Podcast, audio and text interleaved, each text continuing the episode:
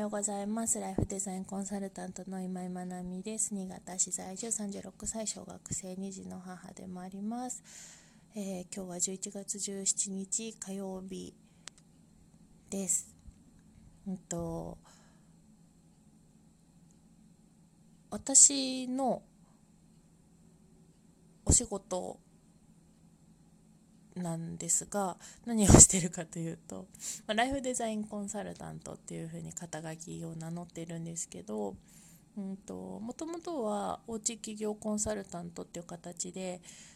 小さいお子さんを持つママたちが、子育てをきっかけに起業したいって思う方がすごく多くてですね、そのママたちの起業のサポートをしたいなと思ったのがおうち企業コンサルタントになったきっかけでした。で、そこから自分の子供も成長して、小学校4年生、6年生の10歳と12歳ですね。で、子供も大きくなってきて、で、私ももともとお家で仕事をしたいっていう思いから始めたんですけど、私がですね、どうもそんなにお家にじっとしていたいタイプじゃないっていうところに気づいて、で、もちろんお家で仕事もできるし、外でも仕事できるしっていう、私は割とそういう場所にとらわれずに働ける仕事なので、一つの場所にいると飽きちゃうんですね。ちょっと多動なのかなって思ってるんだけどで、なのであちこちでこう仕事したり、コワーキングスペースに行ったり、カフェで仕事したりとかっていうことも多いんですけど、そうですね、パソコンのお仕事も多くて、コンサルの以外ではデザインもしているので、名刺とかチラシとかパンフレットとかですね、そういう媒体のデザインもしているので、だいたいパソコンあればお仕事できるよとか、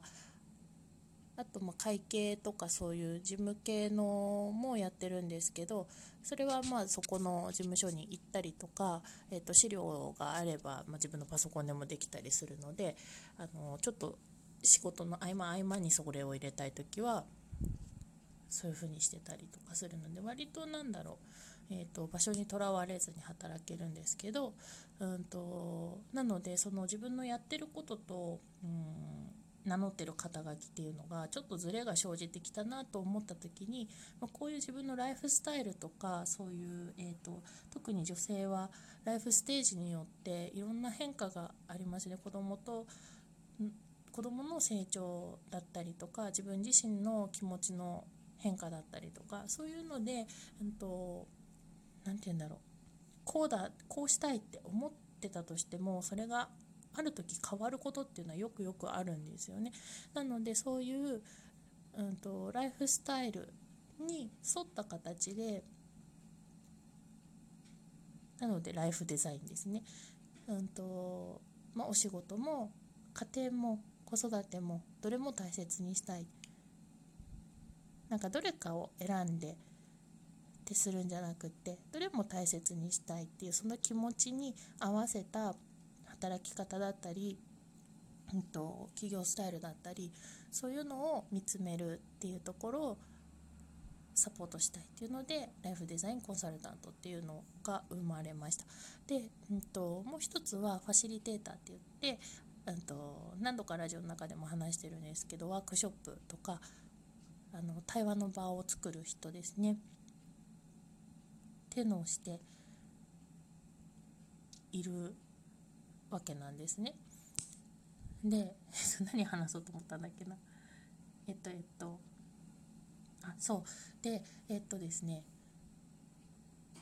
これからそれに加えて、脳診断っていう脳の使用傾向性をテストして、そこから見える強みとか、脳として苦手な部分とか、そういうのを見つけて、より生きやすくなっていく、自分を知ってで、自己認識を深めていくっていうツールをそこに組み合わせてその解説とか、あとコンサルもそこに合わせたり、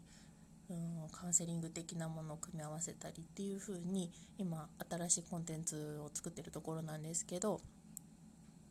これを導入するにあたってやっぱりこう対面だけのセッションだと、限りが出てくるし、今このご時世なのでオンライン Zoom とかを使ったオンラインを導入していこうっていうふうに思って準備をしていたんですけど、私ですね、よく信じてもらえないんですけど、まず人見知りなんですね。で、もう一つ場所見知りなんです。そうで、で今回のこの Zoom を使おうと思った時に、 Zoom ってこうオンラインの会議システムなんですけど、誰かがこう会議の主催になって、そこに呼ばれて参加するっていうのは今まで何度もあったんですけど、自分が、やる側になることっていうのはなかったんですね。で、そうなった時にその Zoom を使うっていうことに対してものすごい不安が出てきて、でこれ人見知りはさておき、場所見知りとも共通してるんですけど、知らないっていうことがすごい不安なんだなっていうのが自分の中ではっきり今までもあったんですけど、今回改めてはっきり感じました。で、そのなんていうんだろうな、知らないからこそこう漠然とした不安が起こってくるんですよね。で、場所見知りなのは初めてのお店とかに行けないというか、行けなくはないんだけど例えばご飯を食べに行くときに、初めてのお店に行きますって言って普通にこう、ガランと入って、例えば、店員さんが席に案内してくれるのかそうじゃないかとか、注文を先にするのか後にするのかとか、なんかそういうのが分かってないと不安っていうのがあるんですよね。そう、分かってないと不安だから、初めて行くところとかはすごい緊張します。お店の中の雰囲気とかが分からなかったりすると、もうすごいドキドキしながら行きます。で、行ってみちゃえばもう大丈夫と思って、また良ければ次一人で行くとかは全然ありなんですけど、初めてっていうのがすごく怖くって、だから、例えばレビューとかでお店の中の写真とかメニュー表とか、あと注文こうするんだとかって書いてあったりするのと、割とそういうシステムなんだなとか、こういう店内なんだなとか思って、行けたりする感じですね。で、場所見知りだそういう感じで、その Zoom を使うっていうことに不安っていうのも、私割とそういうデザインとかパソコン使ってお仕事してるので、みんなに、私を知ってる人はそういうウェブ関係も強いと思われてるんですけど、そうでもなくってですね、基本、パソコンも全部独学なので、システムのこととかは全くわからないです。で、なんかこう、アップデートしたりとかパソコンの不具合を調整したりとかっていうのは全部検索力でなんとかなってるところなので、調べて、例えばパソコンの不具合だったらスマホで調べながら、それを解消していくとか、自分のそういう対応力とか検索力で何とかしてるので、あくまでも強いわけではないんですよね。何とかする能力があるだけっていう感じ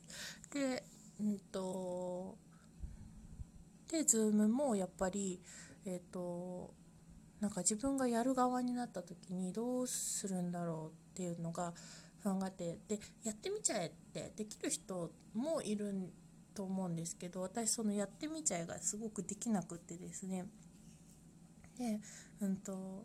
やってみちゃいの、そのやるっていうのの前にどうしたらいいんだろうってなっちゃうので、そこですごくどうしようって思ってる時に、たまたまその Zoom を、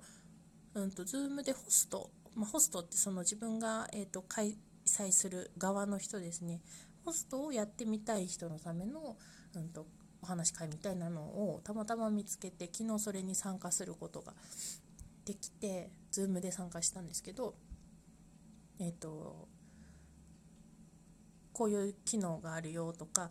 それはこう一方通行の講義っていうわけじゃなくて、やりたいことに対してこうやるんだよっていうのを教えてくれる会だったの で私がこれからやっていくので、こういう風な機能を使いたいんだけどどうしたらいいですかっていうのに答えてもらって、で、ああそうなんだと思って、不安がだいぶ解消されたので、やっとですね、もう先月10月の頭ぐらいからその脳診断っていうのをやるって言ってて、ずっとできなかったんですけど、一個ずつ今そういう不安、自分ができなそうだなって思ってるところをこう取り除いてる作業で、1ヶ月半ぐらいかかっちゃってるんですけど、ようやくできるっていう方にスイッチが入ってきました。結構小心者で、自分でもここまでできないかと思って、ちょっと思ったりもしたんですけど、ここからはできるに向けていけるかなと思って、ちょっと楽しみが増えてきたところです。お待たせしてる皆さん、本当にごめんなさい。やりますよ、それでは今日も素敵な一日となりますように。おしまい。